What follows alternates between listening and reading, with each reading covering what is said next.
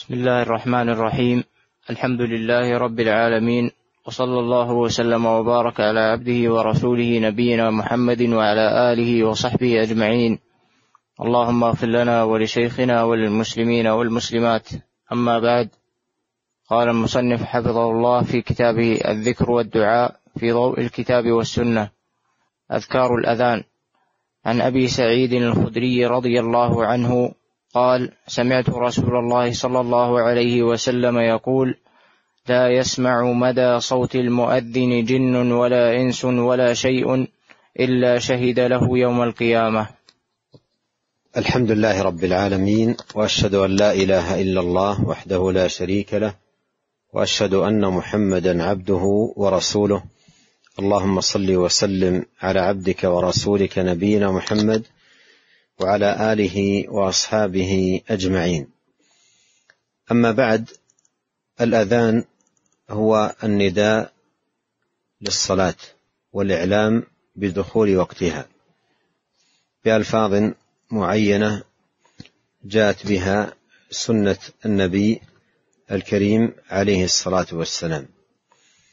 وجاء أيضا في السنة أحاديث كثيرة جدا تدل على فضل الأذان وأهميته وأهمية العناية به وما يترتب على الأذان وعلى أيضا سماع المؤذن وأن يقول من يسمع المؤذن مثل ما يقول أجور كثيرة في ذلك جاءت بها الشريعة في أحاديث عديدة عن رسول الله صلى الله عليه وسلم. ومما جاء في فضل الأذان هذا الحديث الذي رواه البخاري في صحيحه عن أبي سعيد الخدري رضي الله عنه قال سمعت رسول الله صلى الله عليه وسلم يقول لا يسمع مدى صوت المؤذن جن ولا إنس ولا شيء إلا شهد له يوم القيامة. هذا فيه أن هذه ال هذه ال المذكورات والمشار إليها كلها تشهد للمؤذن الإنس والجن وقوله شيء يشمل الحجر والشجر وغيرها فهذه كلها تشهد للمؤذن يوم القيامة. وفي هذا دلالة على استحباب رفع الصوت بالأذان ليكثر من يشهد له ما لم يجهده أو يتأذى به. قال وعن وعنه رضي الله عنه أن رسول الله صلى الله عليه وسلم قال إذا سمعتم إذا سمعتم النداء فقولوا مثل ما يقول المؤذن. هذا فيه أن من يسمع النداء فإنه يستحب له أن يستمع إلى الأذان وأن يقول مثل ما يقول المؤذن. إذا قال الله أكبر الله أكبر يقول الله أكبر الله أكبر. إلى آخر الأذان.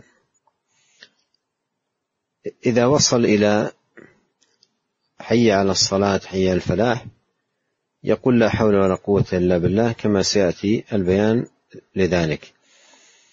فالحاصل أن هذا من السنة ومما يستحب للمسلم إذا سمع المؤذن أن يقول مثل ما يقول المؤذن. قال وعن عمر بن الخطاب رضي الله عنه قال قال رسول الله صلى الله عليه وسلم إذا قال المؤذن الله أكبر الله أكبر فقال أحدكم الله أكبر الله أكبر ثم قال أشهد أن لا إله إلا الله. قال أشهد أن لا إله إلا الله. ثم قال أشهد أن محمد رسول الله. قال أشهد أن محمد رسول الله. ثم قال حي على الصلاة. قال لا حول ولا قوة إلا بالله. ثم قال حي على الفلاح. قال لا حول ولا قوة إلا بالله. ثم قال الله أكبر الله أكبر. قال الله أكبر الله أكبر.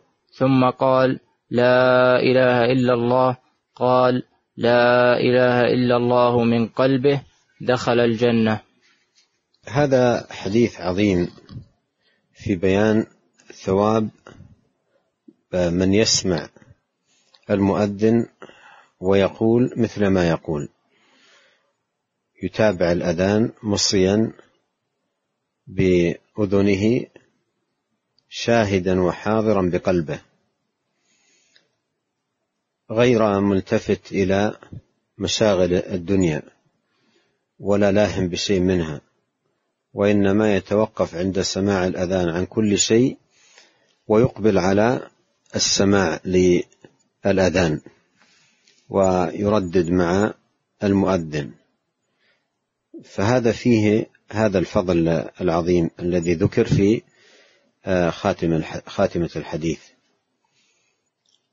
يقول مثل ما يقول المؤذن إلا عند قوله حي على الصلاة حي على الفلاح فإنه يقول بعدها أو بدلها لا حول ولا قوة إلا بالله.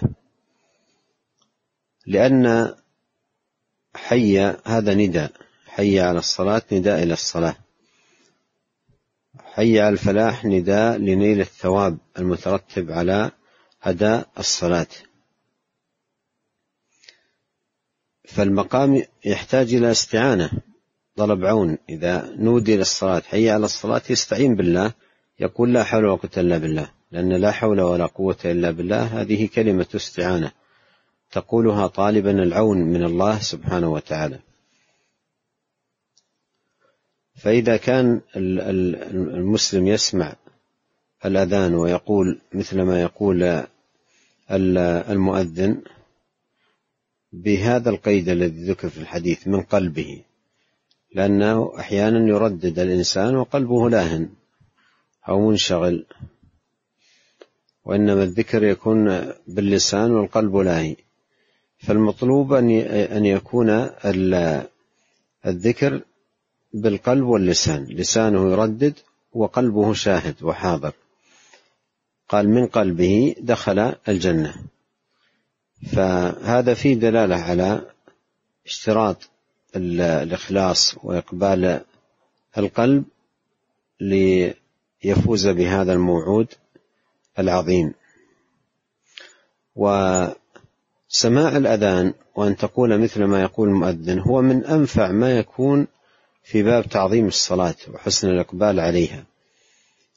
فينبغي أن يعود المسلم نفسه إذا إذا أذن المؤذن يترك حديثه حتى لو كان يقرأ القرآن يتوقف عن قراءة القرآن ويستمع المؤذن ويقول مثل ما يقول. لأن لأن سماع المؤذن وأن تقول مثل ما يقول هذه أفضل عبادة في ذلك الوقت.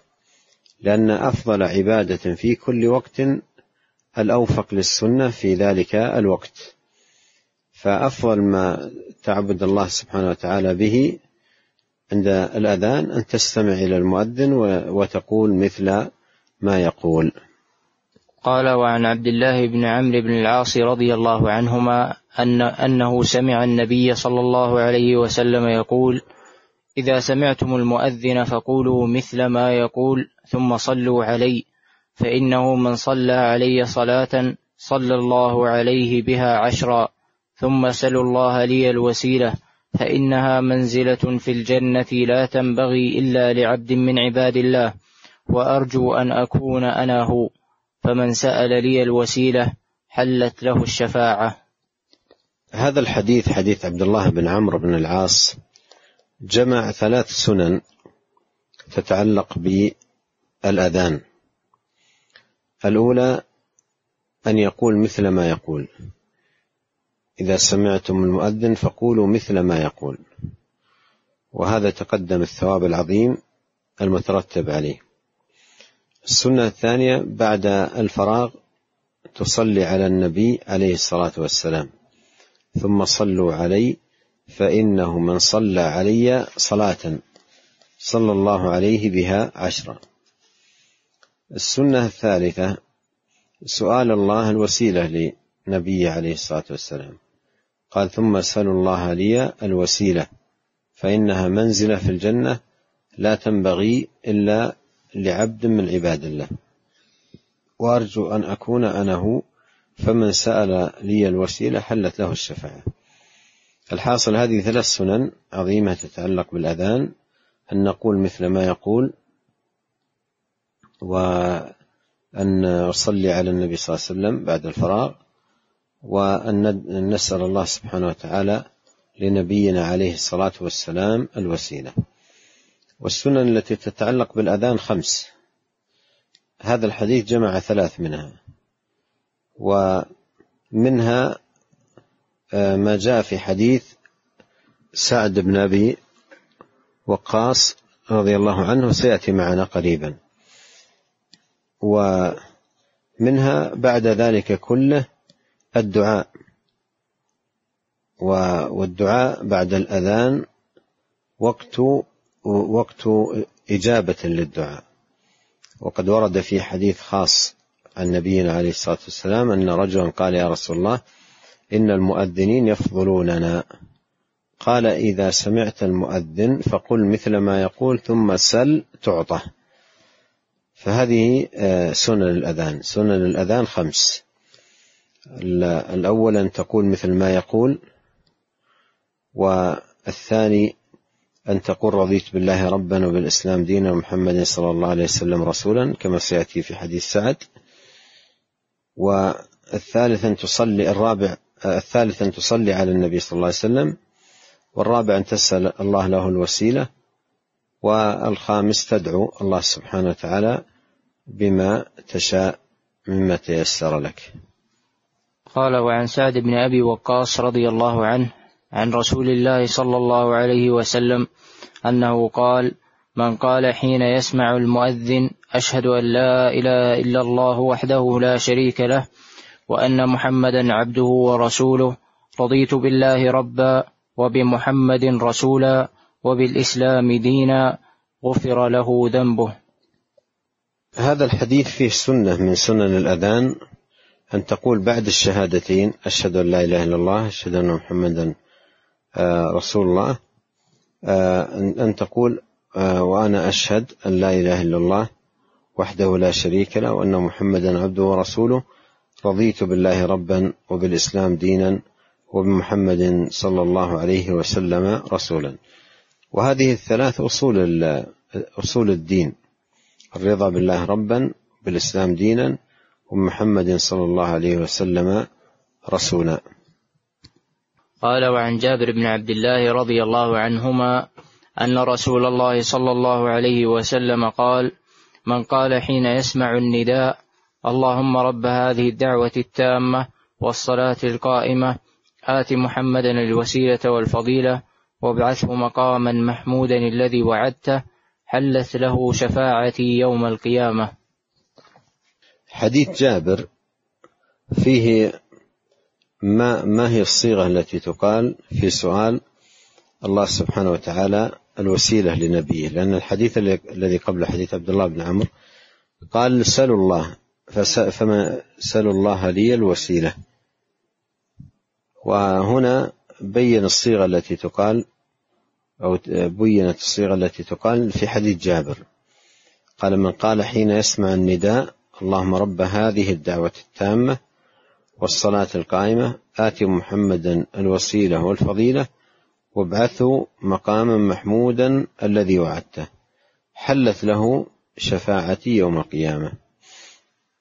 قال وعن أنس رضي الله عنه قال قال رسول الله صلى الله عليه وسلم لا يرد الدعاء بين الأذان والإقامة.